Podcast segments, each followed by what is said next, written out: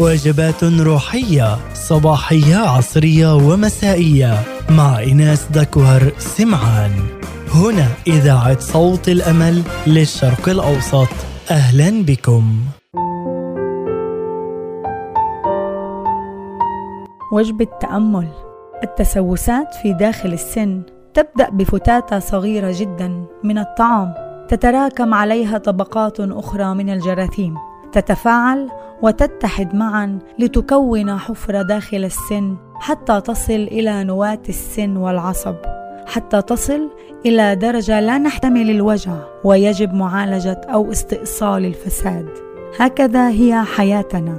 حزننا وغضبنا يبدأ بفكرة صغيرة لمعت في ذهننا نتيجة لموقف معين أو شخص معين حتى تصبح مرارة راسخة فينا. وفقط هو الجراح الوحيد الذي يستطيع أن يستأصل هذا الفساد وهذه المرارة.